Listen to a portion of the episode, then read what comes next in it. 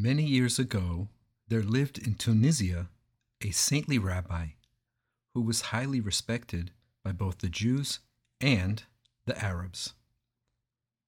Rabbi Tzemach Tzarfati spent all of his time studying the Torah. After snatching a few hours of sleep, it was his custom to get up in the middle of the night to recite lamentations for the destruction of the Holy Temple in Jerusalem, then to immerse himself joyfully again in the study of Torah till the early hours of the morning. One night he was dismayed to find that he had no matches to light his oil lamp. Then he remembered that his Arab neighbor, the baker, would probably still have fire in his oven. So the rabbi went across the street and knocked on the baker's door, hoping he might still be awake. The baker had already gone to bed and was fast asleep. The rabbi kept on knocking until the baker finally opened the door and demanded sleepily to know why he was being disturbed in the middle of the night. "I'm sorry to bother you," said Rabbi Tzemach apologetically, "but I need a light for my lamp." There were still some flickering coals in the baker's oven, so the baker kindled a firebrand and gave it to the rabbi. Rabbi Tzemach thanked the baker and left. He had hardly crossed the street when the wind blew out the firebrand. As much as he hated to bother the baker again, Rabbi Tzemach made his way back to the bakery and knocked again on the door. The sleepy baker got out of bed again and opened the door, looking surprised and annoyed. "Please, forgive me for troubling you again, but the wind blew out the light. I'm very sorry." Muttering to himself, the baker went to fetch a freshly lit kindling stick and gave it to the rabbi without a word. Rabbi Tzemach thanked him very much, wished him a good night, and left. This time he reached his door successfully, but just as he was about to open it, a gust of wind blew out the light again. "Enough is enough," a voice inside of him said. "Give up and go to bed." "Oh no," Rabbi Tzemach heard himself say, determined that he would not let anything deprive him of his precious Torah study. He turned around and went back to his Arab neighbor for the third time. Not surprisingly, the baker was angry this time, and he did not attempt to hide it. "With all due respect to you, Honorable Rabbi, it isn't funny being repeatedly disturbed in the middle of the night after a hard day's work, not to mention this heavy iron bar which I have to lift each time I have to open the door for you. Believe me, I'm truly sorry to cause you so much trouble, but it is most important that I can light my lamp to study God's Torah. God will surely reward you for your good deed with so much gold that it'll outweigh by far that heavy iron bar." Like all the local Arabs, the baker had a great respect for the saintly rabbi's blessing. His anger quickly disappeared, and in fact, he hastened to say, "I see you're not used to handling firebrands. This time I'll take it across for you and make sure that your lamp is lit." Saying this, the baker put on his coat, took a burning kindling stick, and, sheltering it with his coat, successfully brought it into the rabbi's house and lit his lamp. Happy to have received such a wonderful blessing from the saintly rabbi, the baker returned home while the rabbi sat down with a grateful heart and immersed himself in his Torah study. The baker had no doubt that the rabbi's blessing would be fulfilled. But day followed day, and nothing happened. He continued to sweat at his oven, scraping coal but not gold. "I guess I'm not worthy of the rabbi's blessing. I had better forget all about it," the baker concluded sadly. One day, as he took a stroll in the bazaar to cool off and catch a breath of fresh air, a stranger approached him and asked him if he was looking for a job. "No, I have a job. I'm a baker, and while it brings me no riches, I make a living, thanks to the one above." "I see you're an honest man," said the stranger. "I need a man like you for my business. What if I offered you five times the amount you earn from your bakery? Would you be interested to work for me for a few months?" "If it's just for a few months, I'd first have to find someone to take over my bakery for that period of time. Good, said the stranger. Let's meet here tomorrow. Same time, same place. The following day, when the baker arrived at the arranged meeting place, the stranger was already there waiting for him. I'm ready to start working for you, the baker announced. Very good. Come with me. The stranger led the baker through a maze of unfamiliar winding streets, uphill and downhill, turning now right, now left, until he finally stopped in a side alley. I hope you won't mind being blindfolded, the stranger said to the baker. No one, not even you, must know where you are working, and you must not breathe a word to anyone about the kind of work you're doing for me. The stranger took out a long kerchief and blindfolded the baker. They continued walking for a short distance, then stopped again. Here, the stranger led the baker down some steps, took out a long key, and opened a creaking, rusty door. Here we are, said the stranger, removing the blindfold from the baker's eyes. The baker found himself in a windowless cellar, where, by the light of a lamp which the stranger had lit, he saw a long table with a couple of chairs.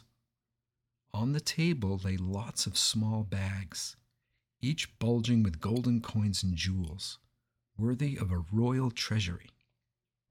Your job, said the stranger, is to help me separate the coins and jewels and sort them out in heaps according to their size.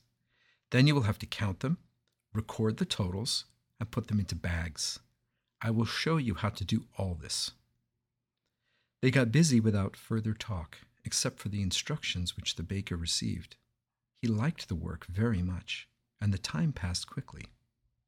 That's enough for today, said the stranger finally. He gave the baker his day's wages, five times the amount he would have earned from his bakery.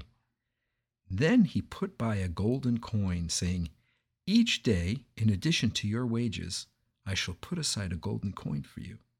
And when the entire job is finished, I shall give you all the accumulated coins as a parting gift. The stranger again blindfolded the baker, unlocked the cellar door, and led him out, carefully locking the door after them.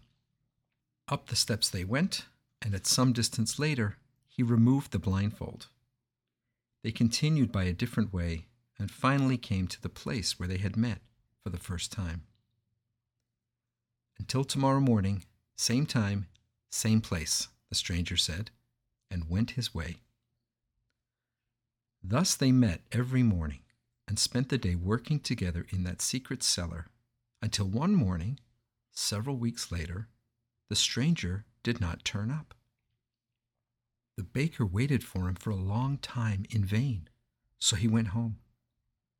The same thing happened on the following day. And when he didn't turn up on the third day either, the baker concluded that something must have happened to him, for they had not finished their work. Where can I look for my boss? I don't know his name or where he lives. So that's the end of that. There was nothing left for him to do but to return to his work at the bakery. When he thought about all those golden coins which his kind boss set aside for him and were waiting for him at the secret cellar, the baker felt sad. He remembered the rabbi's blessing. Those golden coins would have made him a rich man, though not nearly as rich as he had expected if the rabbi's blessing came true. But now he had lost even that. True, he had saved quite a bit from his wages, but now that he had to go back to his bakery, there was not much of a chance that he should ever see a golden coin again. Well, so be it, he thought, and dismissed the whole matter from his mind. A few days later, when the baker was in the marketplace, he heard the town crier calling out that a house on the outskirts of the town was up for public sale, as the owner had died without leaving any heir or will.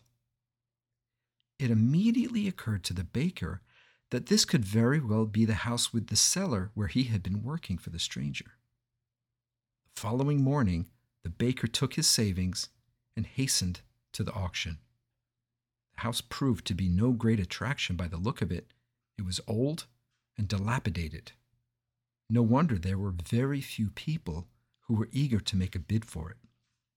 The bidding started low, and when the baker raised his offer to an amount he felt he could scrape together by selling his bakery, there was no one who was prepared to outbid him. So his modest offer was accepted, and he put down the money he had with him as a deposit. In due course, the purchase of the house was completed, and the baker received the keys and title to the house. Thereupon, he moved into the house and immediately made his way downstairs to the cellar. His heart beating with anticipation and excitement, he tried one key after another until he finally unlocked and opened the creaky door, carefully closing and locking it after him. Then he lit the candle he had taken with him, and lo and behold, the scene was exactly as he had left it the last day he had worked there. There were the neatly stacked up piles of golden coins on the long wooden table, and the jewels and half-emptied bags, as well as many bulging bags with gold and gems that had not yet been touched. What good fortune! No one had been interested enough in the house to go down and take a look at the cellar. After feasting his eyes on all that treasure which was now his, he sat down to ponder his new situation.